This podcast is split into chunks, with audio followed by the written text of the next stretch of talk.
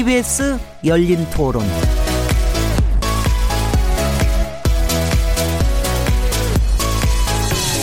안녕하세요. 묻는다, 듣는다, 통한다. KBS 열린 토론 진행자 시민 김진혜입니다.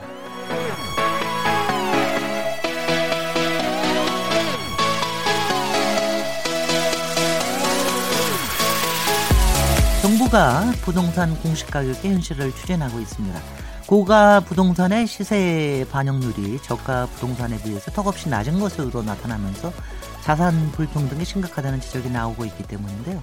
지난해 주택 가격이 많이 올랐다는 점에서 서민들도 이른바 세금 폭탄을 맞는 게 아니냐는 우려가 나오면서 이게 사실인지 아닌지도 이에 관련된 논란도 이어지고 있습니다. 이낙연 국무총리는 부동산 공시 가격 현실화가 불가피하다는 점을 강조하고 공시가격 조정으로 기초연금 같은 사회복지 급여가 줄어드는 부작용이 나타나지 않도록 하겠다고 밝혔는데요. KBS 열린 토론에서는 매주 목요일마다 우리가 놓치지 말아야 할 사회 이슈들을 짚어보고 있습니다. 오늘 키워드 토크에서는 공시가격 현실화 그리고 유기동물 안락사 논란에 대해서 얘기 나눠보도록 하겠습니다. 1월 17일 KBS 열린 토론 지금 시작합니다.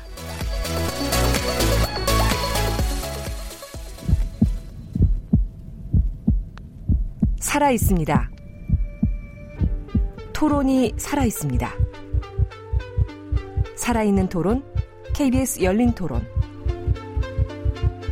토론은 라디오가 진짜입니다. 진짜 토론, KBS 열린 토론. KBS 열린 토론 청취자 여러분께서도 토론에 참여하실 수 있는 방법이 있습니다. 안내해 드릴게요. 오늘 키워드 토크 코너에서는 공시가격 현실화 문제와 유기동물 안락사 논란에 대해서 얘기 나눠볼 텐데요. 청취자 여러분께서는 주택 공시 가격과 실거래 가격 사이에 차이가 있는 문제에 대해서 어떻게 보십니까? 공시 가격 현실화가 조세 불평등을 바로잡는 계기가 될 것이라는 시각과 이른바 세금 폭탄으로도 이어질 수 있다는 우려가 나오는데 어느 쪽에 더 공감하고 계시는지요? KBS 열린 토론은 공시가격 현실화 필요성과 현실화 속도에 대한 청취자 여러분의 의견을 듣고 싶습니다. 또 한 동물 보호 단체 대표가 안락사 없는 보호소를 표방해 놓고도 그리고 후원금을 사, 상당히 모집하고 나서도 4년간 250여 마리의 유기동물을 안락사 시킨 것에 대해서 어떻게 보시는지 유기동물 안락사 문제에 관한 관련 대책 여러 가지 의견을 보내주십시오. 문자는 샤프 9730번으로 참여하실 수 있고요.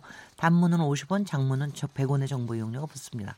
KBS 콩 그리고 트위터 계정 KBS 오픈을 통하시면 무료로 참여하실 수 있고요. KBS 열린 토론은 매일 새벽 1시에 재방송됩니다. 그리고 팟캐스트로도 언제든 들으실 수 있고요. 청취자 여러분의 열띤 참여를 기대합니다. 오늘 KBS 열린 토론 목요일 코너죠. 키워드 토크에 함께 하실 패널 네 분 소개해 드리겠습니다. 민변 부회장님이시죠. 참여연대 정책위원으로 활동하고 계신 김남근 변호사님 나오셨습니다. 네, 안녕하십니까. 김남근 변호사입니다. 한국 여성 변호사회 이사이신 손정희 변호사님 자리하셨습니다. 안녕하세요. 손정희입니다. 범죄 심리 전문가이신 이웅혁 건국대 경찰학과 교수님 나오셨습니다. 예, 반갑습니다. 오늘 첫 주제가 그 키워드가 부동산 문제인 만큼 관련 전문가 한 분을 더 모셨는데요. 안명숙 우리은행 부동산 투자 지원센터 부장님 모셨습니다. 네, 안명숙입니다. 반갑습니다. 저 이 부동산 투자 지원센터 이거 뭐 하는 데입니까? 뭐 아무래도 이제 은행 거래하시는 고객들 중에서 네. 전체 자산 중에 부동산의 비중이 크다 보니까 네.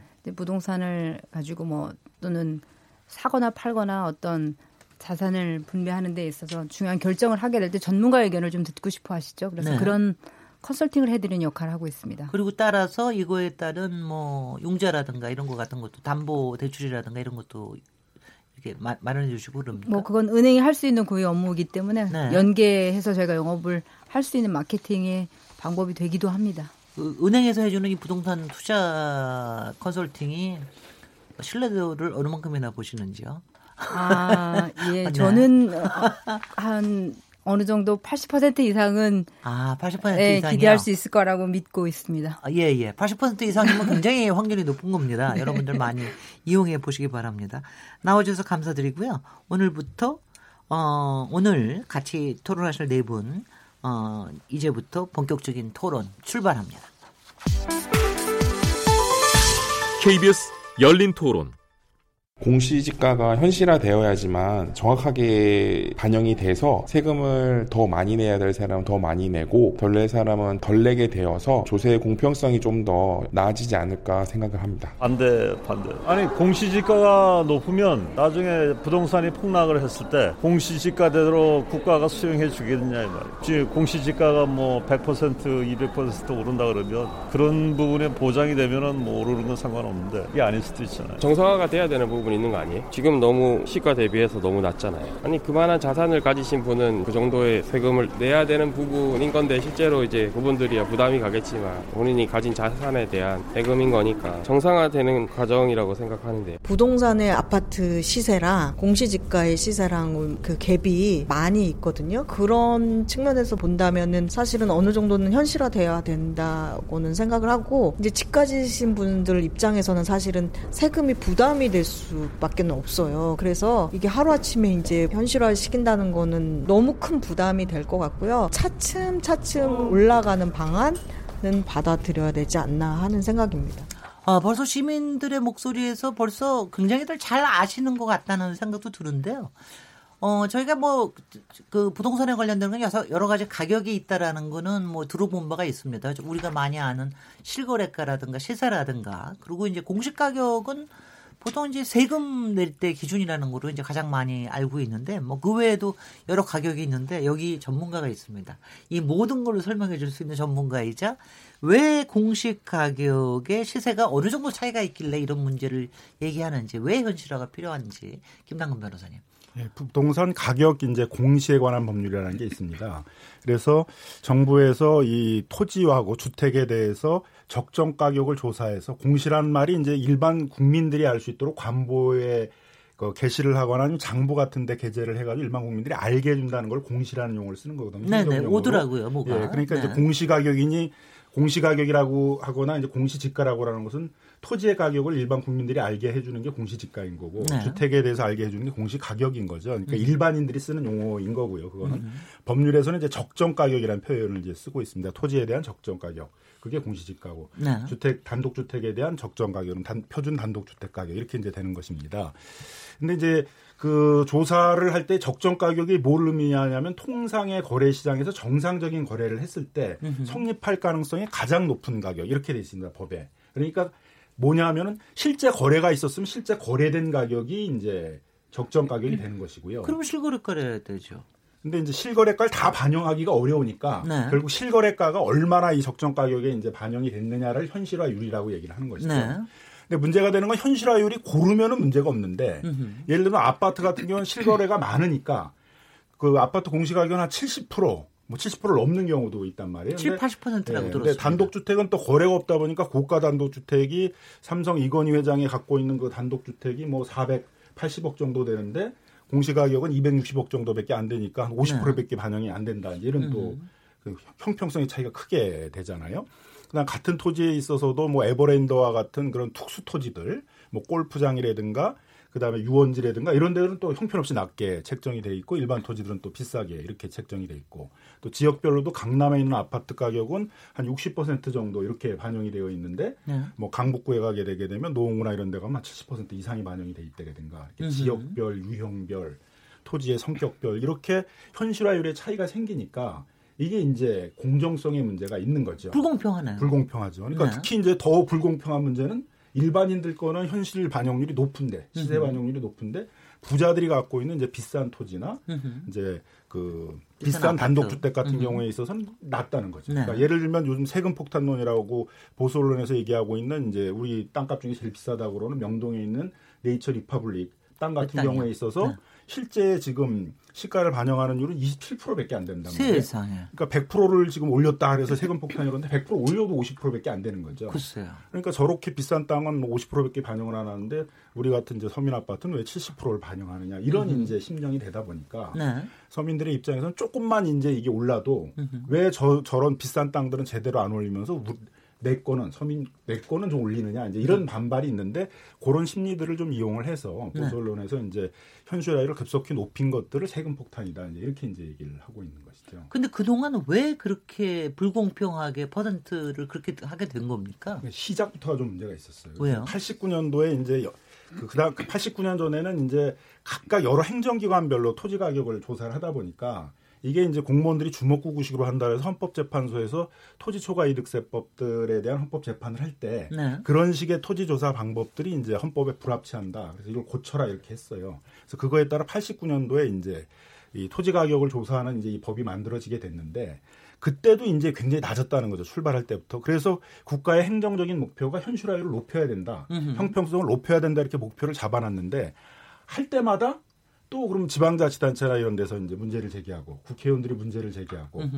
또 정치적으로 건설 경기를 부양을 해야 되는데 이걸 또 올려놓으면 어떻게 건설 경기를 부양하냐, 부동산 경기를 부양하냐 음흠. 이런 어떤 이제 정치적 목적이라든가 이런 것들이 자꾸 개입을 하다 보니까 또 추진하다가 중단되고 추진하다가 중단되고 하다 보니까 어, 상당히 오래전서부터 어떤 행정적인 목표로 공시가격을 현실화한다는 목표는 있었지만 실현이 제대로 못 되어 왔어요. 아니 근데 저는 그 현실화뿐만이 아니라 지역마다 그렇게 차이가 있는 거 특히 제가 아까 예를 든것 중에 제가 잠깐 피가 좀 거꾸로 쏟아 부른 게왜 노원구에 있는 아파트보다 강남에 있는 아파트는 60%밖에 한다고 노원구는 왜 70% 반인 아까? 이제 그왜 그럽니까? 청취자 중에 이제 한 분 얘기하신 분이 있어요. 그럼 네. 이제 한값을 확 올랐단 말입니다. 네. 그럼 이게 계속 오르고 고정되느냐?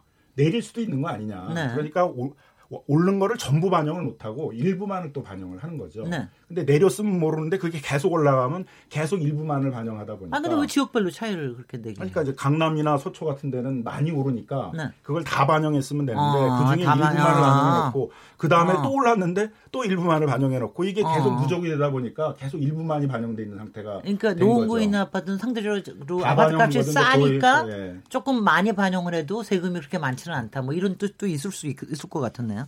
지난 사실 지난해 뭐 여러 가지가 뭐 올랐지만 특히 서울에 있는 표준 단독주택 공시 가격이 가장 크게 상승할 거라는 관측이 나오고 있는데요.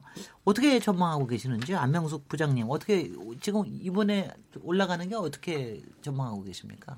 음, 이제 저희가 이제 공시 가격을 조사하는 방법이 이 전국의 많은 땅들을 사실은 뭐 일일이 감정평가사들이 다 할 수 없기 때문에 네. 50만 필지의 표준지를 대표로 선정을 해가지고 뭐 주택도 마찬가지입니다만 그래서 이제 그런 것들의 가격을 검정평가사들이 평가를 하고 그거를 기준으로 뭐 개별 공시지가나 그 인접한 그 주택의 가격들을 산정하게 되는데 특히 이제 최근에 서울시에서 단독주택 공시 가격에 대해서 도 샘플을 했던 것들을 발표를 했더니 평균적으로 20% 이상 오르는데 네. 그 중에서 뭐 예를 들면 말씀하신 것처럼 강남 같은 경우 약 43%, 그다음에 용산구도 거의 40%, 그다음에 마포, 서초, 성동 이런 데들이 이제 많이 오를 거다. 이제 이런 데들이 서울 평균 이상치로 많이 오른 곳이다라고 발표를 하게 되는 거죠. 근데 네.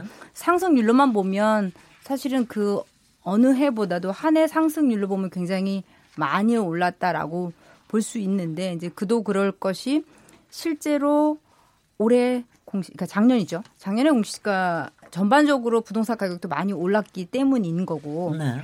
또 하나 요인은 지금 정부에서 이제 어쨌든 임기 내에 공시 가격이 어느 정도 시세를 반영할 수 있는 추세만큼의 어, 현실화율을 네. 높이겠다라고 공언을 했었기 때문에 네. 그런 어, 목표 정책의 목표나 의지치도 포함이 된 부분이라고도 보여집니다. 그래서 전반적으로 이제 그런 부분이 반영이 됐을 거고 아까 말씀을 김 변호사님께서 하셨지만 아파트는 거래 사례가 빈번하게 많아요. 사실은 네. 뭐 대치동에 있는 음마 아파트 31평이 얼마냐라면 대체로 얼마다 수준을 누구든지 얘기할 수 있기 네네. 때문에 공시 가격이 평가되는 기준도 그보다 크게 낮을 수는 없을 것 같은데 단독 주택이라는 거는 사실은 한남동 또는 뭐 대치동 같은 동이라도 어, 이 땅이 어떻게 생겨 먹었느냐 또는 뭐 도로를 접하고 있느냐에 따라 땅값이 굉장히 다르고 네. 건축물에 내고 연한에 따라서도 굉장히 다르다 보니까 단독 주택이라는 것이 평가도 굉장히 복잡하기도 하고 이거를 평가해낸다라는 게 어려운 부분도 있어서 사실은 또 그러다 보니까 거래 가격이라는 것도 거래 사례도 그렇고 굉장히 다양한 많은 조건들을 어, 반영하기 어려운 부분이 있어서 사실은 평가할 때 이런 것들이 충분히 다 계산이 되고 평가가 됐으리라고 보기도 좀 어려운 부분이 있다고 보여집니다. 네. 그래서 아마 이런 부분들이 더 많이 시세하고도 차이가 날 수밖에 없었기 때문에 요번에 단독주택 같은 경우는 조금 더 현실화율을 높여야겠다라는 부분에 범주에 포함되다 보니까 단독주택 같은 경우 조금 더 많이 오를 수밖에 없었다라고 보습니다 근데 벌써부터 이제 보수 언론들 또 특히 자유한국당 쪽이나 뭐 이런 쪽에서는 공시 가격 오르면은 1주택자, 은퇴 가구, 호가만 오른 상당수 서민한테는 세금이 무차별적으로 적용될 거다. 이른바 이제 세금 폭탄론을 제기를 하고 있는데요. 김남근 변호사 이렇게 세금 폭탄이 실제로 현실화될 가능성이 있습니까? 그러니까 일단 이제 그 뭐그 뭐그 보유세를 한 400만 원 내던 분들이 네. 이게 보유세는 이제 150%라는 이제 상한이 정해져 있어요. 그래서 아무리 많이 올라도 이제 600만 원이 되는 건데요. 1년에 200만 원을 이제 그렇게 되려면 이제 거의 한그 40억, 50억 정도는 돼야 되거든요. 네. 그 정도를 내려면. 근데 그렇게 되시는 분들이 과연 이제 이게 세금 폭탄이라고 할 정도의 부담으로 느낄지도 좀 의문이 좀 있고요. 네. 그 다음에 이제 그 저가 단독 주택은 거의 많이 안 올랐거든요. 한 5에서 한 10% 정도 이렇게 많이 올, 그 정도 이제 올랐고 주로 이제 고가 단독 주택들이 많이 올랐습니다. 그러니까 네. 그 주로 이제 이 복지 혜택을 받는 서민들의 주택이 뭐 많이 올라서 그게 세금 폭탄이 돼서 뭐 복지 혜택이 줄어들고 이런 쪽으로 이제 보수 언론이나 보수 정치인들이 많이 공격을 하고 있는데 실제 그런 분들이 갖고 있는 저가 단독 주택들에 대해서는 이제 공시 가격이 많이 안 올랐다는 으흠. 것이죠. 많이 올랐던 부분들은 이제 아까 말씀드린 것처럼 그런 굉장히 고가의 몇십억씩 되는 이제 그런 부분들이 많이 올랐던 거고요. 토지에 있어서도 이제 그 평당 그러니까 제곱미터당 3천만 원이 넘는 고가의 어떤 토지들에 대해서 공시지가가 많이 오른 것이기 때문에 그렇게 이제 그 보수 언론에서 얘기하는 것처럼 그런 세금 폭탄론은 좀 현실하고는 맞지 않다. 그러니까 세금 폭탄은 뭐 어차피 그렇게 많이 한꺼번에 올라갈 수가 없다. 많이 올라가봤자 150%까지 음. 지난해 내던 거에 50%를 더 많이 더 내는 거 외에는 없다. 근데 이제 그것도 50% 내고 그 다음에 또 50% 오르고 막 이러면은 무지무지 많이 올라갈 가능성은 있죠. 근데 어쨌든 동안에. 모든 것에 기초가 되는 조세만의 이게 기초가 되는 게 아니에요. 또 보상을 할 땐 거꾸로의 문제가 생깁니다. 그렇죠. 너무 낮아가지고 네. 보상을 못 받았다. 나 헐값으로 음. 내거 다 뺏겼다. 이런 얘기가 계속 나오는 게 공시지가 공시가격이 낮으니까 그런 문제가 생기거든요. 네. 그다음 토지 보상에도 써야 되고 여러 가지 행정 지표로 쓰이는 거기 때문에 이것은 공정하게 매겨져야 되고 네. 그다음에 이제 행정 목적에 따라서 무슨 조정률 같은 것들을 통해 통해서 이제 움직이면 되는데 네. 그러니까 그 공시가격, 공시지가에 대해서는 좀 시세 반영률들을 좀 고르게 형평성 있게 반영을 하는 그런 노력들은 돼야 될 것이고요. 네. 그걸 기초로 해서 조세를 할 때, 그걸 기초로 해서 보상을 할 때, 그걸 기초로 해서 어떤 복지 수혜 기준을 정할 때는 이제 그 각각의 행정적인 특성을 반영한 조정률 같은 것들을 반영하는 그런 방식으로 이제 운영을 좀 해야 됩니다. 그러니까 그런 지금도 조정률은 반영이 돼 있습니까? 뭐 보유세 같은 경우는 네네. 이제 전부 다 또 하는 게 아니지 않습니까? 뭐 네. 80%뭐 이렇게 네. 70% 이렇게 반영을 하고 있기 때문에 조정률을 하고 있고 복지 같은 경우도 이제 이게 많이 오르게 되면 조정률을 만들겠다라고 하고 있거든요. 그러니까 지금 이제 여러 가지 이제 우려 중에 하나 차근차근 이제 짚어보면은 일단은 세금 폭탄이라는 말이 이렇게 자주 나오는 거에 대해서는 어, 그리고 이런 거에 대해서는 어떻게 생각하시는지 우리 조금 비전문가 선정혜 변호사님과 이웅혁 교수님 이렇게 세금 폭탄 이런 얘기 나오면 어떻게 일단 겁나세요? 어, 세금 많아지는 거? 아, 그렇죠. 지금 이제 설명을 쭉 들었지만 어쨌든 그 피부적으로 느껴지는 거는 공시지가 또는 공시 가격이 현실화되면 결국은 세금은 더 늘어나겠구나. 네. 세금을 더 내야 되네. 이 생각이 먼저 들 수밖에 그렇죠. 없습니다. 네. 지금 이제 말씀하신 것처럼 과세 불평등의 문제 또는 뭐 지역과 부동산 종류에 따라서 사실은 이제 형평성에 무엇인가 문제가 있다. 이것은 일단은 이해는 갑니다. 근데 이론적으로 이상적으로 이해가 하는데 중요한 것은 내 문제가 내 지갑에서 결국은 이 공시지가와 공시가격이 현실화되면 단 몇십만 원이라도 분명히 세금은 더 내겠구나. 네. 이런 압박감이 분명히 드는 것은 어, 어쩔 수 없다. 일단, 일단 모든 사람은 모든 사람이 그럴 수 있죠. 예, 이제 그렇게 생각이 들고요. 네. 더군다나 어떤 측면에서 본다면 아니 이게 세금을 계속 많이 걷어가는데 도대체 그럼 세금 어디다 쓰려고 이제 하는 거냐 이런 또 궁금증도 함께 그 들고요. 네. 그러니까 어쨌든 지금 세금이 그 많아지게 되면 예, 일정한 로드맵을 뭐 이렇게 얘기를 해서 이 세수를 어디다 쓰겠느냐 뭐 이런 것은 일단은 잘 모르는 상태에서 네. 세금을 빨리 그 많이 내야 되겠구나 이런 일단 불안감이 들다 보니까 네. 어, 내가 뭐 저 부동산이 많지 않다라고 하더라도 세금 폭탄의 잠재적 피해자가 될 수도 있겠네. 이런 느낌이 드는 것은 뭐 부정할 수 없다고 생각이 듭니다. 네, 네. 우리 손정희 우리 그러니까. 굉장히 상식적인 분이세요. 우리 이웅혁 교수님. 아니 저도 뭐 아, 모든 사람이 네. 다 그럴 거라고 그렇죠. 생각합니다. 네. 네. 어, 이 부분 공시지가 생각보다 많은 곳에 가세 표준뿐만 아니라 기준을 많이 잡고 있어서 사실상 부담 가지시는 분들은 많을 수도 있고요. 그게 이제 조세 저항이냐 합리적인 어떤 조세 공평, 평등의 원칙을 실현하느냐의 문제인데 보시면 세금도 단순한 재산세나 뭐 종합부동세만이 아니라 증여세, 상속세, 뭐 양도소득세 이런 것들도 다 이 공시지가를 기준으로 하다 보니까 전체적으로 오를 수 있다라는 거죠. 그럼 국민들의 세부담은 굉장히 늘어날 것이라는 생각도 들고요. 그리고 저는 부동산 전문가님 나오셨으니까 서울은 이렇게 집값 막 너무 뛰어서 집값 잡는데 문제지만 지방 가면은 진짜. 아파트 저도 안 나가고 네. 정말 집은 사놨는데 어떻게 뭐 세입자도 안 들어온다고 난리고 해가지고 사실 이게 지방 부동산 더 죽이고 우리 경기 어렵게 하는 원인이 되는 건 아닌가 그런 우려도 가져보고요. 특히 이제 이 공시지가나 이 집 가액과 관련해서는 여러 가지 복지와 관련되는 복지 수급을 줄 것인가 말 것인가의 기준이 된다라고 하는데 예, 예. 그 부분 한, 조금 나중에 예, 얘기하죠. 그 부분도 네. 조금 조율이 필요하지 않을까 그런 생각은 듭니다. 일단요. 이 얘기 김남근 변호사님이 조금 답변을 해 주시면 이번에 이렇게 현실화돼 가지고 세금이 올라가는 게 전체 사실 우리 가구 수가 지금 우리 뭐 어떻게 어떻게 됩니까? 2천 몇백만 점 될 텐데 얼 몇 퍼센트나 여기에 영향을 받고 되게 얼, 뭐 거기에 이렇게 그 그거에 대한 이렇게 뭐 미리 예측해 놓은 것 같은 게 있습니까? 지금은 이제 공시지가 토지하고 이제 단독 주택에 대해서만 지금 공시지가를 매기고 있기 때문에 네. 아, 그 굉장히 많은 이제 아파트 공시 가격에 대해서는 지금 4, 아직 안 하고 있어요. 하고 네네. 있으니까 아직은 좀 이런 상황이고요. 뭐 예를 들면 한남동에서 단독 주택 123채에 대해서 공시 가격이 평균 한 7억 정도 올랐다 그럽니다. 네. 10억 이상에 대해서는 53% 올랐다 그러고 10억 미만에서는 한 35% 정도 올랐다고 그래요. 그러니까 부자 단독 주택이 많은 그 재벌들 주택이 많은 데가 한남동이잖아요. 그러니까 굉장히 많이 오른 거죠 거기는. 근데 그거에 비해서 예를 들면 불광동 같은 경우는 한 3천만 원 정도 평균적으로 올랐다 이렇게 네. 이제 얘기를 합니다. 그래서 한 8% 정도 이제 올랐는데요. 그럼 불광동에 계신 분들이 보유세를 더 내시는 게 한 7만 원 정도 더 내시는 네, 네. 거예요.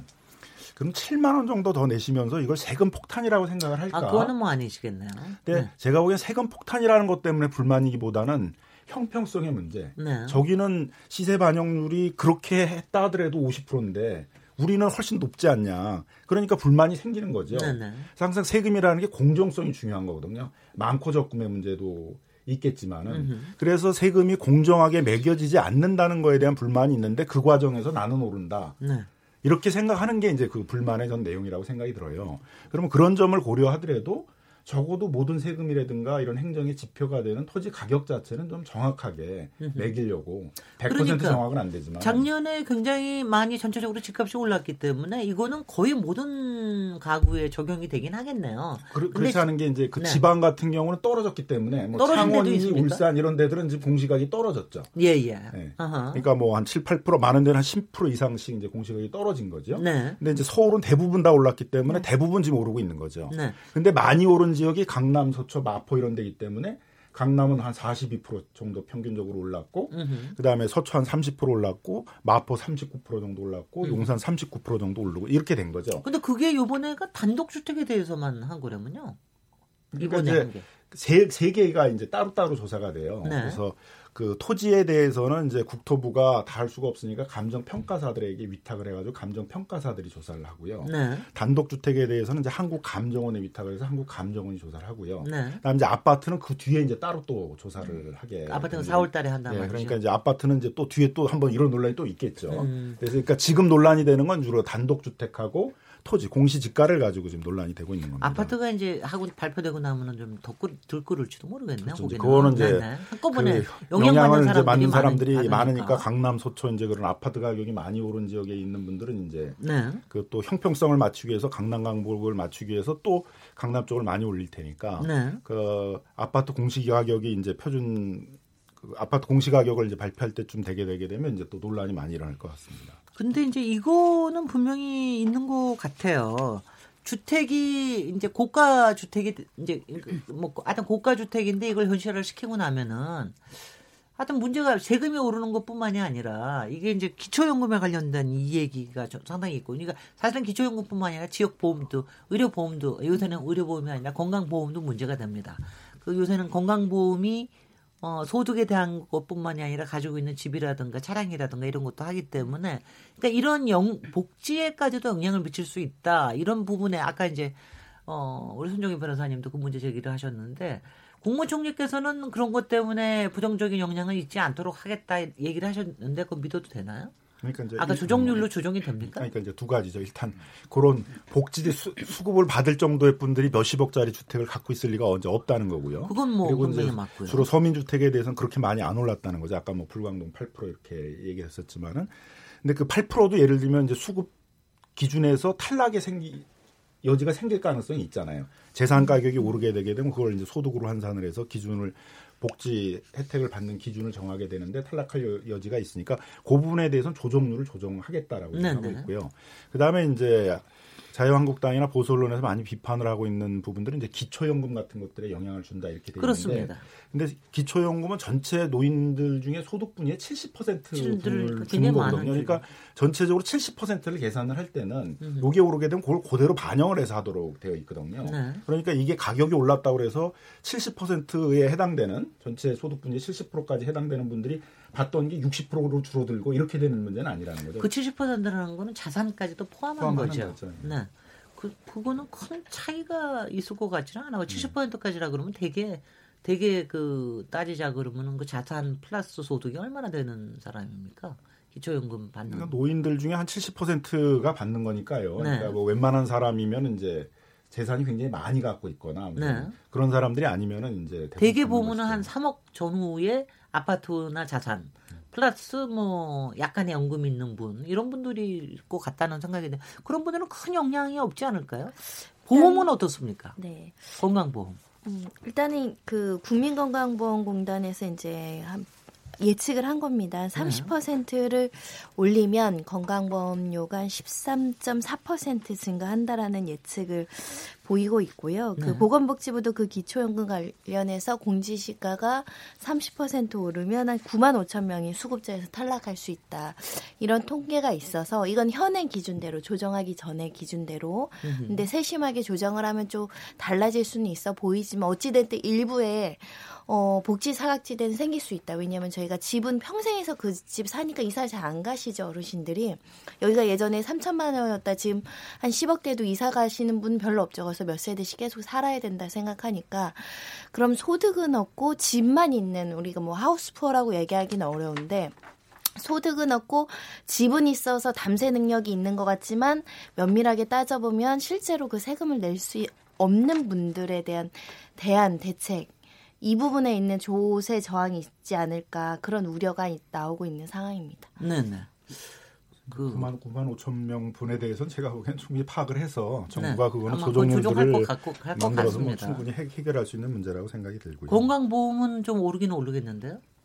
그 부분도 이제 조정률 같은 것들을 좀 도입을 해가지고 네. 하게 되면은 이제 그렇게 많은 사람들이 많이 오르지 않게 조정할 수 있는 거죠. 그러니까 문제가 되는 거는 자꾸 행정을 획일적으로 하는 게 문제란 말이에요. 그러니까 그 이 공시 가격은 모든 걸 기초가 되는 거니까 정확하게 조사를 하고 그 다음에 뭐 조세 행정을 할 때, 복지 행정을 할 때 각각의 자기 기준, 자기 어떤 지표 자기 나름대로의 어떤 조종률 이런 것들을 개발을 해야 되는데 이제 그런 걸 잘 안 해왔던 거거든요. 네. 공시 가격 자체가 낮다 보니까 그럼 이제 이게 공시 가격이 현실화된다는 걸 전제로 하면은 으흠. 각 이제 행정 부처별로 자기 방식의 어떤 그 기준, 자기 방식의 조종률 이런 것들을 이제 만들어야죠. 이게 한 60가지 정도 행정에 영향을 미치는 것들이거든요. 그러니까 네.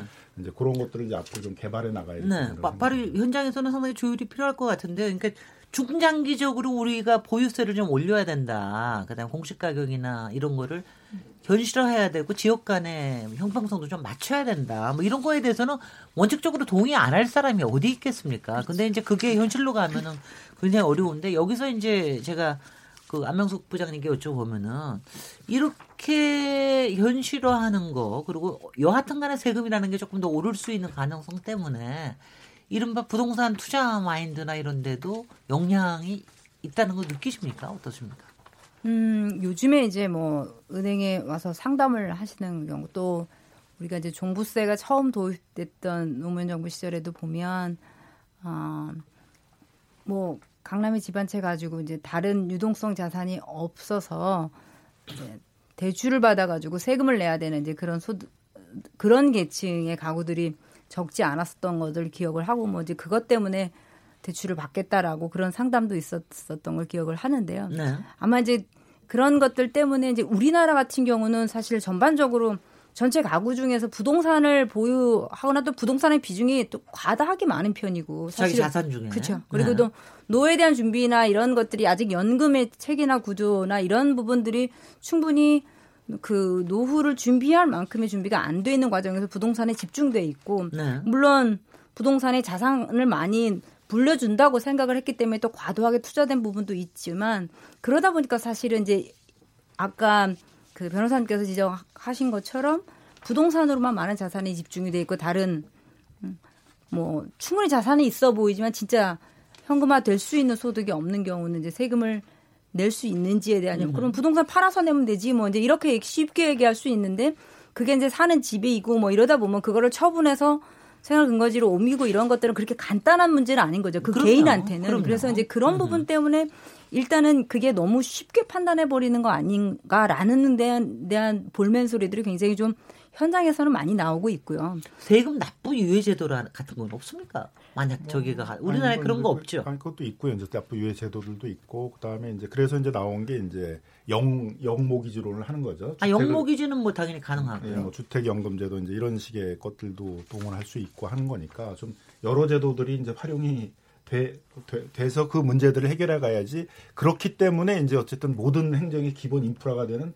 공시 가격 자체를 현실화하면 안 된다. 일단 낮게 그, 묶어놔야 그, 된다. 뭐, 예, 그렇게 예. 하면 안 된다는 거죠. 네. 네. 네. 이 문제 가 우리 말씀하신 대로 종소세, 종합부동산세, 그뭐 위헌이다 대법원에 뭐 무슨 권리 침해한다고 소송 나왔을 때 실제로 그렇게 주장하시는 분들이 있었어요. 주거 이전의 자유를 침해한다. 네. 예, 그런 주장도 있었고 아까 우리 청취자분들 중에 어, 실현되지도 않으니, 그러니까 미실현 이익에 대한 가세 부당하다. 집값 떨어지면 그럼 보전해 줄 거냐. 이런 주장들이 다 제기됐었는데 헌법에 위반되지 않는다. 네. 평등권을 침해하지 않는다. 미실현 이익에 대한 과세 아니다.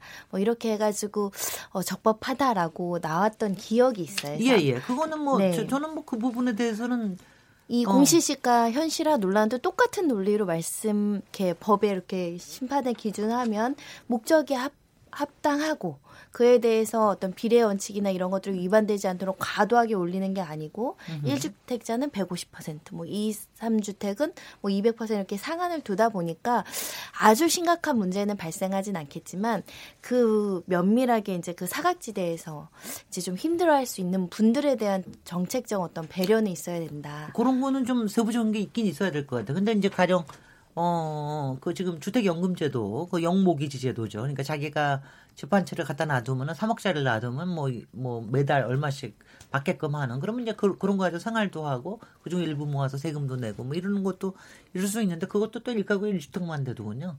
일가구 일주택에 저기 되고 그런 거 하면은 세금 유예 제도는 지금 있습니까? 가령 예컨대 세금 유예 제도 뭐 제가 능력이 안 되니까 그걸 뭐 언제까지 나눠서 내겠다라든가 뭐 늦게 내겠다라든가 그런 건 뭐 가능할 수 있는 거죠. 그거는 그거 그거 있다라 보유세는 그렇게 금액이 크지가 않기 때문에 뭐 상속세나 이제 이런 것들은 같은 뭐 경우가 연부연납 같은 게뭐 있지만 뭐 예. 하겠지만 이제 재산세를 위해서 이렇게 느리게 내겠다. 이제 많이 많이 밀려 가지고 한꺼번에 내기 힘드니까 해달라고 그러면 모르겠지만 네. 그 금액이 이렇게 큰 게 아니니까 네. 네. 그 보유세, 재산세는 이제 그렇게 그 그런 제도를 이용하는 세금은 아닌 거죠. 그런데 이제 또 한편 그런 적이도 있는데요. 이렇게 해서 이제 조금 오르는 거 아니야? 말하자면 많이는 안 오르고 많이 올라봤자 50% 오르는 거 아니야? 그러니까 한 400만 원 내던 사람이 600만 원 낸다.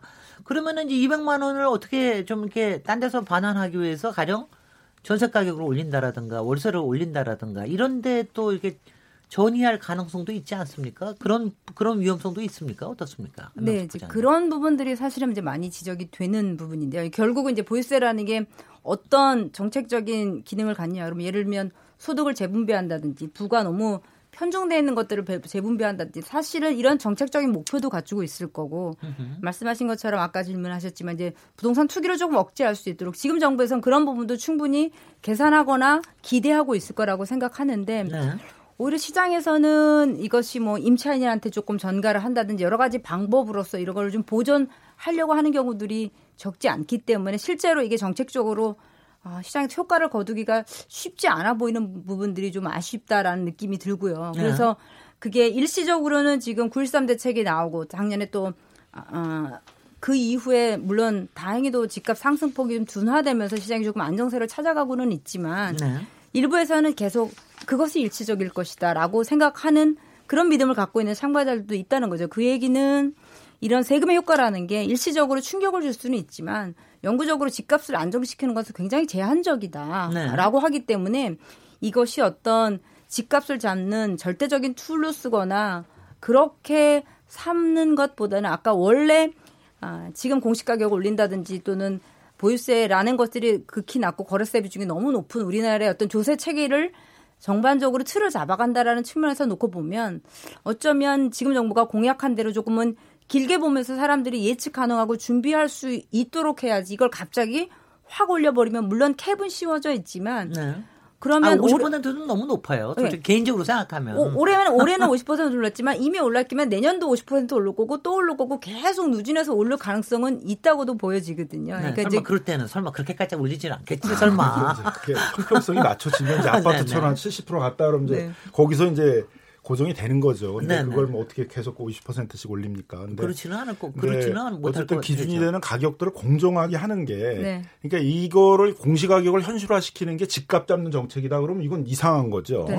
공시 가격을 올리는 건 조세 정의를 실현하고 경제 정의를 실현하고 하는 거에 문제죠. 그러니까 음. 오르는 사람만 생각할 게 아니라 그 반대쪽에 있는 사람들 나는 현실화에 비해 70%돼 있고 네. 내 거는 다 악착같이 정확히 받아가는데 저그 주택이나 토지가 굉장히 비싼 걸 갖고 있는 사람한테 정확하게 안 받아가고 네. 나한테만 정확히 받아가느냐라고 불만을 가진 사람도 굉장히 많단 말이에요. 우리 아니 저 아니 그런 분이 훨씬 많죠. 예. 아니 네이처 리퍼블릭에 명동에 있는 그거는 많이 받아갔어요. 그리고 저기 이건희 그쪽에는 많이 받아갔어요. 근데 그 말고 꼭 조금 대중적으로 있는 건 조금 너무 많이 받아가지는 말아주세요. 이거 아니, 그러니까 아니겠습니까? 그 뭐 불광동 이제 네. 무슨 뭐 번동 뭐 이렇게 소위 이제 서민들이 많이 산다는 그런 단독주택이 많은 지역들, 뭐 네. 중곡동 이런 이런 지역들은 많이 안 올랐다는 거죠. 네네. 그러니까 네. 그 정부도 다 그런 걸 알잖아요. 그러니까 네. 고가 단독 주택을 많이 올린 거지. 그러니까 지금 얘기하시는 걸 보면은 전체 방향은 맞으나 속도 조절은 필요하고 그리고 그 사이에서 사각지대가 생기지 않게 복지나 보험이나 이런 부분 사각지대가 생각한 게 미세하게 조율하는 장치가 이제 필요한 것 같다. 그 얘기를 하는 것 같은데 그렇죠. 이, 정도 는 만족하시겠습니까? 일단은 그런데 저는 이제 이 현실화 그 이는 필요한 것은 이제 동의를 이제 합니다. 그런데 지금 속도가 너무 빠른 것이 아니냐. 그러니까 지금 정부의 입장은 그 현실화의 그 아파트 같은 그 수준을 80%까지 가져가겠다 이제 이런 입장으로 알고 있는데요. 언제 몇년 그 단위 몇 년까지 그렇게 하겠다는 겁니까? 그러니까 올해 안에 그렇게 하겠다고. 올해 안에 아, 올해, 아, 올해 안에 그렇게 못 단, 이거 이거 지금 두 배 올려도 예. 영동이 50%밖에 안 되고. 예, 근데 네. 현재 70%가 지금 시세 반영하고 있잖아요. 어제 최종적으로 그렇게 생각을 이제 하고 있는 것을 이해하고 있는데 그러다 보니까 이제 예상되는 거는 아니 그 이게 조세 저항 같은 거를 생각하지 않을 수가 없는 거죠. 네. 그래서 근본적으로 보게 되면 이게 세율을 어떻게 보면 우회적으로 인상하는 꼴이 아니냐 뭐 이런 생각도 한번 해보기도 하고요.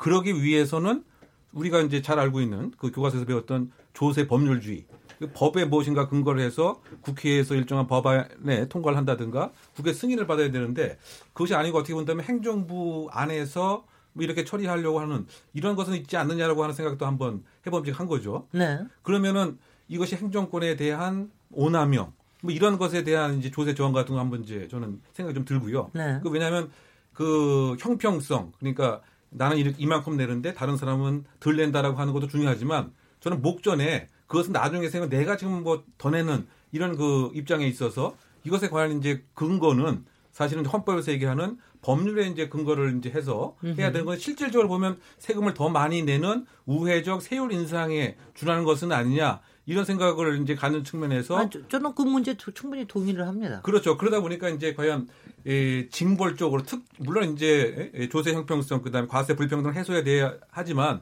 소위 말해서 이제 그 특정 집단이 더 돈을 많이 내는 하나의 그런 것으로 가는 것이 꼭 이제 바람직한 것인지 즉 이것도 이제 형평이라고 하는 측면에서 아니죠. 그동안 네. 안 내온 거를 내는 거죠. 아 그러니까 이제 그것이 그러면 법에 이제 네. 근거를 해서 해야 되는데 아, 그 법에 안 내온 거는 이 부분에 네. 대한 동의는 저도 문제 제기를 하는데 이제 우리 사회가 솔직히는 이게 모든 게 이렇게 공식대로 되는 게 아니라 꼼수를 쓰는 것들이 많은 거예요. 그러니까 여태까지 세율은 이렇게 정해놓고 실효세율이라는 말을 또 쓰는 겁니다. 세율은 가령 뭐 몇 퍼센트로 해놨는데 실제로는 그렇게 안 되는 사람들이 더 많은 거예요. 그게 뭐냐 하면은 이제 공시지가를 더 낮추고 과세 표준을 낮추고 뭐 이런 식으로 그래서 실효세율과 세율의 차이가 있다 보니까 그 점에서 그런 꼼수를 좀 없애기 위해서 사실은 이거를 이제 어느 만큼 다 같이 적정하게 맞추겠다는 건데 그 문제를 제기하시는 거죠. 네, 그렇죠. 어, 그러니까 이 거꾸로 생각하셔야 되는 거, 게 이제 네네. 법에는 분명히 통상의 시장에서 정상적으로 거래될 때 성립할 가능성이 가장 높은 가격, 그걸 이제 적정 가격, 공시 가격이라고 지금 하고 있는데 그대로 안 해온 거죠. 그죠 말이죠. 여러 가지 정치적인 이유들을 해서 그러니까 그 법에 따른 현실이 아, 안 해온 그 잘못된 행정들을 바로잡는 것으로 봐야지 법에 있는 대로 이제 점점 접근해 가자라고 지금 하고 있는 거지 이제 거꾸로 이게 법도 없이 그냥 행정으로 법을 위반하는 이제 그런 문제는 이제 아닌 거죠. 네. 그래서 어떻게 보면 법에 정해져 있는 거에 맞춰 가지고 이제 행정이 따라가는 이제 그런 음. 모습이라고 이제 봐야 될 것 같습니다. 그, 저, 안명숙 부장님 이렇게 네. 보시면 확실히 이런 거에 대한 앞으로 이제 부동산, 지금은 이제 부동산 가격이 가, 앞으로 뭐 갑자기 거품처럼 뭐 높아질 것이다 이런 기대 같은 거는 요새 뭐 상당히 꺼진 것 같고 그런데 이 부분과 더불어서 이런 조세에 관련된 이런 부분들이 어 이렇게 저 컨설팅 하시다 보면 확실히 투자 마인드나 이런 것들을 좀 이렇게 낮추는 거는 분명히 있는가요? 네, 그렇다고 네. 보여지고요. 네. 뭐 가장 음, 많은 분들이 직감하는 거는 실제로 이제 팔았을 때 영향을 주는 양도소득세 같은 거는 실제로 내가 팔아서 얼마 나 뭐 이걸 바로 보기 때문에 가장 음. 피부로 느끼는 것이 이제 거래세와 관련된 부분인데 네. 보유세 같은 경우는 사실은 뭐 그동안은 아, 부담이 크지 않았던 부분들도 있었을 거고 그냥 갖고 있으니까 뭐 네. 그냥 그렇게 내는 비용이다라고 생각을 했던 경우들이 많은데 이제 종합부동산세가 작년에 9.13 이후에 이제 2주택자나 3주택자에 대해서 부담이 커지게 되면서 그러면 이거를 계속 내가 팔지 않고 갖고 갔을 때 세금이 과연 얼마나 더 늘지 이제 이런 것에 사람들이 좀 더 관심을 갖기 시작을 하면서 실제 내가 이런 많은 부동산을 소유하게 됨으로 인해서 얻게 되는 실제 자산의 증가가 얼마가 될지를 이제는 조금 더 관심을 갖고 보기 시작하고 그러면 뭐 집값이 더 크게 오르지 않을 거라고 판단이 된다면 팔아야겠다 이렇게 음. 보기 시작을 했기 때문에 아마 지금보다는 예를 들면 종부세 같은 경우는 12월에 납부를 하기 때문에 네. 어, 올해 말쯤 되면 그런 부분을 훨씬 더 체감하는 분들이 늘어날 거고요. 그럴 것 같아요. 네, 그러면 네. 그런 부분들이 시장에 영향을 미치는 거는 올해 말 이후가 더 그런 부분들을 체감할 수 있을 거고 뭐 그래서 물량들이 더 나올 수도 있다라고 보여집니다. 네, 네. 그 근데 저기 그 손정혜 변호사님은 이런 세금 폭탄이라든가 이런 거 얘기하고 그럴 때는 어떤 기분 드세요? 폭탄이라는 단어 자체가 주는 어감이 굉장히 부정적이죠. 예. 그래서 그 단어 자체가 부정적이기 때문에 단어를 좀 바꿔서 정치인들도 표현할 필요가 있다. 폭탄이라는 뭘로, 뭘로 것은 사실은 어 뭐 제가 볼 때 과세 형평에 맞는가 에 네. 대한 관점으로 가서 과세 형평이 맞는다고 하더라도 그 개인이 감당할 수 있는 담세 능력이라든가 그 능력이 있는가 그런 부분을 이제 저희가 아주 세심하게 고려할 필요가 있는데 뭐, 뭐 10년간, 20년간, 30년간 여러 가지 이유로 합당한 세금을 내지 않은 층들이 분명히 있는데 그 부분은 이제 바꿔서 올바른 방향이긴 하지만 또 그분들에겐 부담을 더 주는 거잖아요. 으흠. 국가가 더 부담을 줬을 때 그 개인은 이성적으로는 아 우리가 마땅히 내야 될 세금을 내야 되고 이 세금이 차별을 해소해서 어, 조세 형평 정의에 맞는 것이다. 라기 생각해 하기보다 국가적으로 이렇게 많이 가지고 하지 일단 감성적으로 대응할 수밖에 없는 지점이 있거든요. 그러면 확실히 것 같아요. 예, 그렇다고 한다면 이렇게 늘어나는 세수를 어떻게 돌려줄 것인가? 우리 사회에 돌려주고 그 사회에 돌려줬을 때 그 개인이 가지고 있는 긍정적인 효과는 어떻게 발휘될 것인가에 대한 대책도 같이 마련이 되면 좋겠다. 보면 그거 걷어서 뭐 임대주택도 좀 마련하고 뭐 좋은 그 지역에 조금 좋은 복지시설을 좀 더 만들고 이런 식으로 나온다고 한다면 그래도 내가 더 내는 돈이 이상한 데로 흘러가거나 낭비되진 않겠다. 좀 이 감성적인 저항을 줄여줄 수 있을 텐데 현재는 알겠습니다. 모든 게 막 오른다 오른다 오른다 이런 기사가 너무 홍수 속에 많으니까 조금 스크린 돼야 되고요. 뭐 자세도 필요하고요. 네. 국가도 좀 적절하게 정책 홍보를 할 필요가 있다는 생각이 아니 그 듭니다. 언론에서 막 세금 폭탄 세금 폭탄 그러는 거에 대해서는 정말 솔직히는 공포 마케팅이 굉장히 많이 잘 쓰이니까 그런데 이거 한 가지 이제 어 담세 능력, 그러니까 우리가 얼마나 저 세금을 부담할 수 있느냐. 그 다음에 요새는 수용성이라는 말이 굉장히 유행이 돼요. 담세 수용성을 좀 생각을 해서 어 사실은 속도 조절, 조절이라든가 이런 것도 필요할 것 같은데 이거는 있지 않습니까, 김남근 변호사님? 그러니까 이렇게 지금쯤 되면은 어 적어도 재산세, 보유세 관련된 거는 지금보다는 어느 정도까지는 오를 거다. 그리고 오를 수 있는 거는 가령 그 부분에 대해서는 어, 가령 어디에 쓰인다라고 하는 거라든가 이런 것들은 계획에 쓰여 있지 않나요? 그래서 이제 뭐 이 문제 제기를 이제 했던 게 그 국토부 관행혁신위원회가 이제 그 우리 국토부 행정의 가장 기초가 되는 네. 공시가격이 형평성도 굉장히 떨어지고 현실화율도 떨어지니까 이 행정을 정상화라는 이제 요구들을 했고 그걸 이제 국토부가 어떻게 보면 받아가지고 해 나가는 이제 과정 중에 있는 건데요. 네. 그래서 이제 국토부 관행혁신위원회는 이제 좀 로드맵 같은 걸 좀 제시를 하자. 음흠. 현실화율을 그러면 몇 년도에는 뭐 2019년도에는 한 몇 퍼센트 정도, 글쎄요. 뭐 20년에 몇 퍼센트 정도. 그래서 적어도 한 4, 5년 정도의 로드맵을 갖고 행정적으로 보기에는 뭐 한 85%가 이제 음. 시세를 다 반영할 수는 없잖아요. 왜냐하면 네. 이게 등락이 있기 때문에 그러니까 뭐 글쎄요. 뭐 100%를 해야 된다, 90%로 해야 된다 그러면 또 이제 논란이 있을 수 있으니까 85% 정도로 한자. 국토가 뭐 그런 계획이라 면 뭐한 음. 5년까지는 거기까지 간다. 첫 해는 좀 많이 형평성을 고려해서 높은데 음. 가격이 높은데 굉장히 낮게 돼 있는 데들은 좀 많이 올려서 형평성을 갖추고 그래서 네. 뭐 첫 해, 두 번째는 형평성에 초점을 맞추고 하고 그 다음부터는 조금 조금씩 점진적으로 해가지고 네. 85% 간다 이제 이렇게 얘기를 하면서 국민들을 설득해 나가면 좋은데 네. 이제 그렇게 하면 논란이 많다 이거예요 이제 국토부는.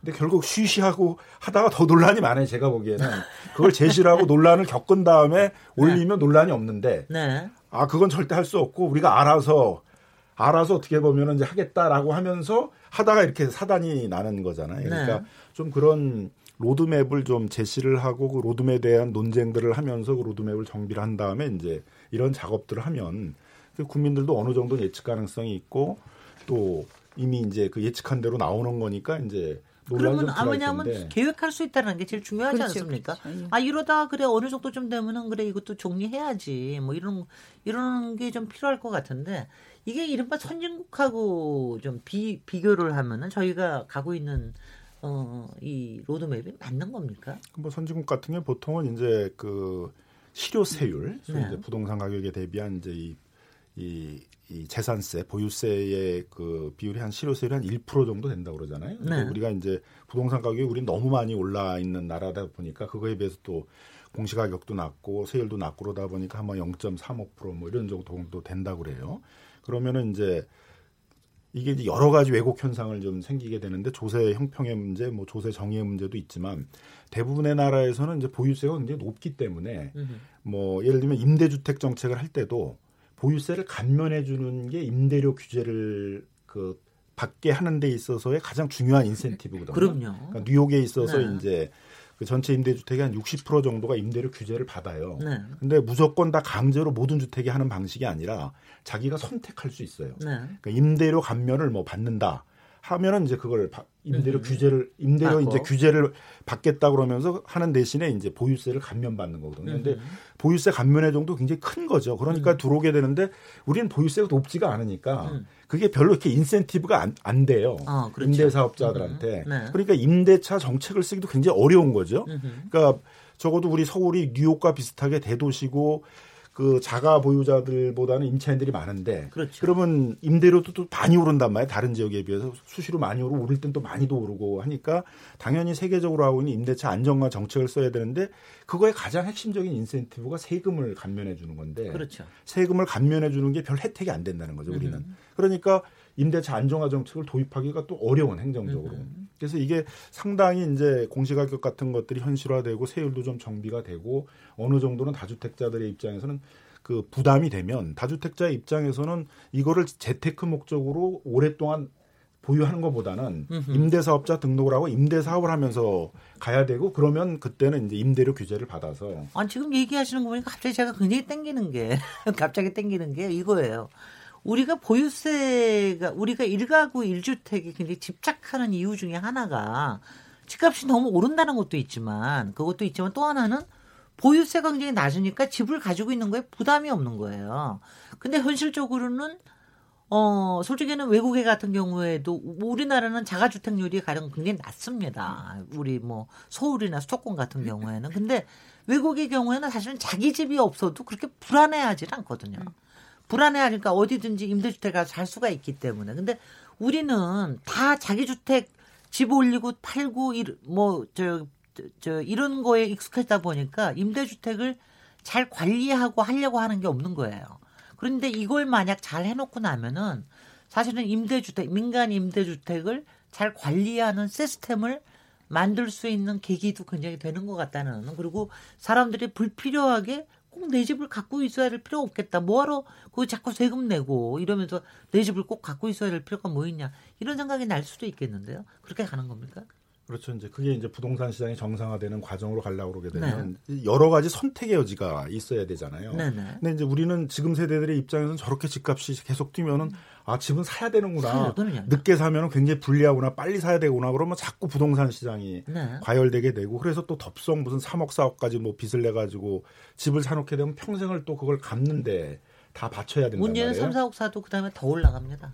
그래서 이제 뭐 포기하는 세대도 생기고 이제 그러는 건데 그러려면 네. 젊은 세대들이 뭐 유럽이나 이제 미국의 대도시에 있는 그 청년들 같은 게 선택을 하는 거거든요. 그럼요. 평생 내가 빚, 빚감 쓰면서 살아가는 그걸 선택하는 것보단 네. 나는 그거 다른 데 투자하겠다. 뭐 해외여행도 가고 나 음. 개발을 위해서 대학원도 가고 음. 그러는 대신에 이제 임대차를 하겠다 이렇게 하는 건데 그러려면 임대차가 안정화가 돼야죠. 그럼요. 그럼 민간 임대차에 가도 임대료가 많이 안 오른다. 무슨 음. 공공 임대 주택이 있다. 이렇게 돼야 되는데 우린 이게 무방비가 되니까 선택의 여지가 없어요. 청년들이 다 주거빈곤층인데. 내가 임대차로 집, 평생 네. 산다 그러는 건 너무 너무 불안한 삶이 앞에 벌써 벌써 실패 자기가 실패한 거로 생각하고 막 그러고 그러거든요. 많은 빚을 내서 살려니 또 엄두는 안 나고. 그럼요. 그러니까 기성세대에 비해서 지금 청년 세대 입장에서는 이 주거 문제가 엄청 부담이 많이 되는 그래서 음. 결국은 이게 뭐 결혼이라든가 출산이라든가 이런 데 있어서도 조사해 보면 굉장히 큰 영향을 미치고 있어요. 우리가 네 네. 다른 나라들보다. 네. 아, 저 지금 얘기 듣다 보니까 제가 갑자기 그 굉장히 많이 저는 세금을 조금 더 많이 내야 될지 모르지만 큰 방향에는 조금 동조를 해줘야 되겠다 이런 생각도 좀 드는데요. 전체 하여튼 우리나라에서 자기 집을 마련하고 그거를 유지하기 위해서 너무 아동바동하게 사는 것 자체가 너무 좀 힘이 들다는 생각이 많이 들었어요. 여기서 아마 문자들 굉장히 많이 와 있으실 것 같은데 문자 캐스터 연결해서 저 문자들 의견을 들어보도록 하겠습니다. 정희진 문자 캐스터? 네, 안녕하십니까. 문자 캐스터 정희진입니다. KBS 열린 토론 키워드 토크. 첫 번째 키워드는 공시가격 현실화 논란인데요. 청취자 여러분들이 보내주신 문자 소개해드리겠습니다. 네, 먼저 휴대전화 끝자리 8833번 쓰시는 분. 강남 지역 주택 실거래가 반영률이 낮다는데 왜 그런 걸까요? 주택 유형별 차이도 아니고 강남만 그렇다니 의도가 있는 것 같습니다. 휴대전화 끝자리 0851번 쓰시는 분. 증권거래소처럼 부동산 거래소를 만들어서 그때그때 시세를 제대로 반영하게 할 수는 없을까요? 휴대전화 끝자리 0925번 쓰시는 분.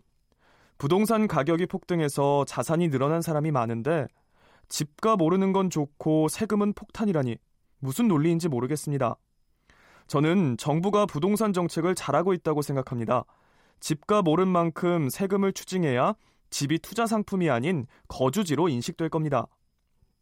휴대전화 끝자리 7305번 쓰시는 분, 재산세를 없애면 안 될까요? 집값이 올라도 팔기 전까지는 경제적 이익을 얻기 어려운데, 저는 매매 차익에 대해서만 세금을 물렸으면 좋겠습니다. 보유세보단 거래세를 올려주세요. 별밤이라는 아이디를 쓰시는 분입니다. 공시지가 낮게 잡고 세금 적게 내는 것은 절세가 아니라 탈세입니다. 저는 공시지가를 현실화하고 그동안 못 거둔 세금을 소급 적용해 추징했으면 좋겠습니다.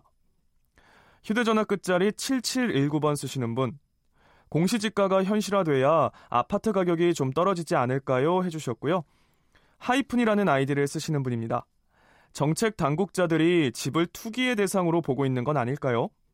집 한 채로 평생을 살아가는 사람들은 투기꾼이 아닌데 예외를 좀 뒀으면 좋겠습니다.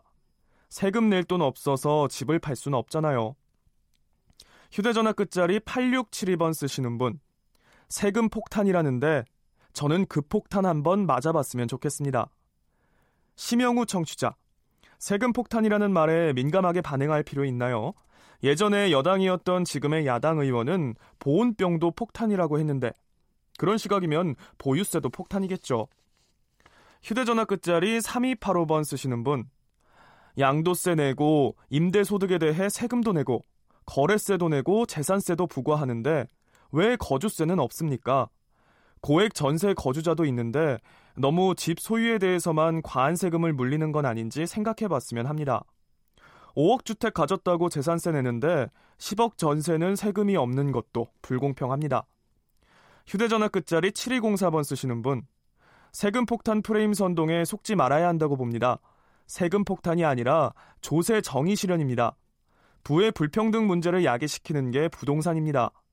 양극화, 빈부격차가 우리 사회의 가장 큰 문제입니다. 네, 마지막 최영수 청취자입니다.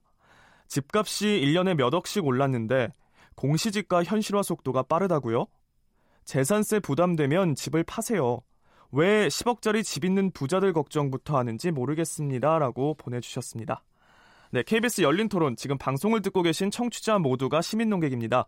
계속해서 참여를 원하시는 분들은 샵 9730으로 문자 보내주세요. 단문은 50원, 장문은 100원의 정보 이용료가 붙습니다. KBS 콩, 트위터 계정 KBS 오픈을 통해서도 무료로 참여하실 수 있습니다. 청취자 여러분들의 날카로운 시선과 의견 기다립니다. 지금까지 문자캐스터 정희진이었습니다. 네, 역시 부동산과 관련된 세금에 관련된 거니까 아 정말 스펙트럼이 굉장히 넓군요. 이런 거 세금 내게 하지 말아주세요. 1주택자나 뭐 이런 게 있는가 하면은 소급 적용해서라도 더 받아내야 됩니다. 그런가 하면 저는 굉장히 재밌는 재밌는 얘기를 했는데 저도 가끔 이 생각을 했는데 왜 5억 주택 가졌다고 재산세 내는데 10억 전세는 세금이 없는 것입니까? 이거에 대해서는 저도 좀 이상하게 생각을 했거든요. 이거는 고, 고, 저그 거주세가 없다라는 거는 그거는 말이 안 되는 게 그거는 지금 현재 우리가 모두 주민세를 내고 있기 때문에 음, 그거는 아닌데 이, 이 얘기는 조금 저, 도 한 번도 좀 생각을 해볼 만한 문제 아닌가 싶습니다. 어떻습니까? 왜 5억 주택은 세금 내는데 10억 전세는 세금을 안 냅니까? 보유세라는 개념 자체가 재산을 보유하니까 내는 세금인데 재산을 네. 보유하는 게 아닌 전세에 대해서 물릴 수 없는 거 아니겠습니까? 그리고 전세라는 건 이제 우리나라에 어떻게 보면 독특한 제도이기 때문에 네. 뭐 전세에 대해서 세금을 물리는 이제 이런 제도를 갖고 있는 나라는 이제 좀 없는 것 같고요. 그래요. 근데 좀 가끔 억울하다는 생각은 좀 들어서요. 네, 뭐 이렇게 정책의 문제이지 않을까. 그러니까 결국은 이제 집주인한테 받을 채권을 재산을 보유했다라고 해서 거기에 이제 세율을 매겨서 하는 건데 네, 경, 정책의 문제이지 않을까 싶습니다. 네. 그다음 오히려 이제 거꾸로 이제 네. 어떻게 보게 되면은 그걸 못 쓰는 거잖아요. 자기가 네. 묶여두고서는 어떻게 보면 그걸 투자를 해서 다른 투자 이익을 얻거나 할 수 있는 음. 것들인데 거주에 대, 거주에 대한 어떤 대가로 그거를 이제 그 임대인에게 이제 줘서 임대인이 그 돈을 활용할 수 있도록 하게 해주는 거니까 네. 그거에 그, 그 그거는 어떤 소득을 얻는 활동이 아니지 않습니까? 그러니까 음. 거기에 대해서 세금을 내기 좀 어렵다 이렇게 보여지고요. 네. 그 다음에 또 저는 이것도 좀 질문해 저기 하는데, 어, 세금을 부담돼서 집을 파는 게 맞느냐. 집 한 채로 평생을 살아가는 사람도 있는데 예외를 줬으면 좋겠고 세금 낼 돈으로 집을 팔 수는 없잖아요. 이런 말을 하시는 게 분이 있는가 하면 또 하나는 아니 재산세 부담되면 집을 파세요. 이런 거 하고 그러니까 이 양쪽의 포지션 사이에서 아 그러니까 저, 저도 이제 외국의 예들을 보면은 연 나이가 들어서 소득이 없어지니까 집을 파는 경우가 꽤 많거든요. 근데 그게 외국에서는 자연스럽게 생각하는데 우리는 되게 갖고 있지 않습니까? 그 그거는 그거는 어떻게 대답을 하시겠습니까? 두 가지 문제가 있는 것 같습니다. 일단 이제 네. 팩트 자체가 네. 그 특히 다른 세금보다도 이 재산세가 부담이 돼서 집을 팔 정도다. 네. 라는 게 진짜 사실인지에 대해서 한번 저는 구체적인 사실을 놓고 좀 따져봐야 된다고 생각이 들고요. 근데 약간은 좀 사실이 아닌 어떤 그 담론적인 어떤 선동 이런 측면이 전 있다라고 생각해요. 정치적 일정 목적에서의. 네. 그다음 이제 두 번째로는 어쨌든 이제 현명한 그 자산 운영을 한다면 자기가 각 소득이 없는데 자기가 갖고 있는 재산을 이용을 해서 뭐 영모 이지론을 이용을 하든 어떤 것을 이용을 해가지고 그걸 통해 가지고 어떤 노년에 있어서의 생계들을 네. 윤택하게 하려고 하는 이제 그런 것들이 현명한 것이니까 그렇게 좀 다양하게 보유하고 있는 주택을 사용을 해가지고. 세금도 내고 또 일정한 생활을 할 수 있도록 하는 다양한 것들을 이제 본인들도 고민을 해야 되고 네. 그런 것들을 할 수 있도록 이제 정책적으로도 배려하는 저는 그런 게 필요하다고 생각이 듭니다. 안명숙 부장님도 네. 가끔 그런 거 질문 갖고 오시는 노년층이 있으면은 네. 영모기지를 추천하고 그렇습니까? 뭐 그렇기도 하고요. 네, 네, 경우에 따라서는 그렇게도 하는데 이제 결국은 아마 그 문제랑 귀결되지 않을까 저는 또 그렇게 생각을 하는데 결국은 집을 팔아서 보유세가 부담돼서 집을 팔아서 남은 30년을 그러면 어떻게 살 건가? 그러면 사실은 다른 현금 자산이 없을 때 주거의 안정성은 더더욱 중요한 이슈거든요. 네. 그러면 네. 역시 또 취약한 계층으로 절로 할 수밖에 없기 때문에 집이라도 붙들고 있어야 이게 아마 전통적으로 나이가 많으신 분들의 생활일 거기 상태. 때문에 집 파는 거는 정말 최고의 보루일 거라는 생각이 들거든요. 그러면 네. 선택할 수 있는 싼 임대 주택이라든지 편안하게 두 분이 살 수 있을 만한 주택들의 선택의 대안이 많다면 으흠. 집 팔고 그 자산을 가지고 금융을 운영하면서 갈 수 있겠죠. 근데 음. 사실은 그것이 녹록지도 않고 잘 운영할 수 있는 대안도 없으니까 그냥 집이라도 갖고 있으면 그동안은 집값이 올랐다. 나는 그래서 그걸로 조금은 나의 노후를 해결하는 데 도움이 됐다라고 생각을 하기 때문에 집 파는데 더욱 인색해질 수밖에 없는 거죠. 아, 그건 충분히 이해가 가고요. 지금 그 말씀 때문에 제가 또 번뜩 떠오른 게 빨리 집값이 한번 떨어져 봐야 되겠네. 떨어져 보면 사람들 생각이 확 달라질 것 같은데요. 왜냐면 그동, 그동안은 집값이 여하튼 잠깐은 내릴지 모르지만 그래도 꾸준하게 올라오지 않느냐. 네. 그게 갖고 있는 게 이득이다라는 생각을 다들 하잖아요. 네, 네. 근데 그렇지 않을 수도 있다라는 게 들어가면 생각이 확 달라질 것 같은데 어떻습니까? 네, 뭐 실질적으로 저는 또 정서적인 좀 측면에서 네. 예를 들면 이제 그 노인층에 해당되시는 이런 분들 같은 경우에 우리가 그 빈 둥지 신드롬이라고 있지 않습니까? 네네. 그러니까 이제 그 가족들 다 떠났는데 집이라도 내가 지금 없게 되면 사실상 더 마음이 허전한. 그러니까 이 경제적인 이것과 별도로 집까지는 내가 더 설령 조금 더 손해 본다라고 하더라도 정서적으로는 계속 그 움켜쥐고 싶은.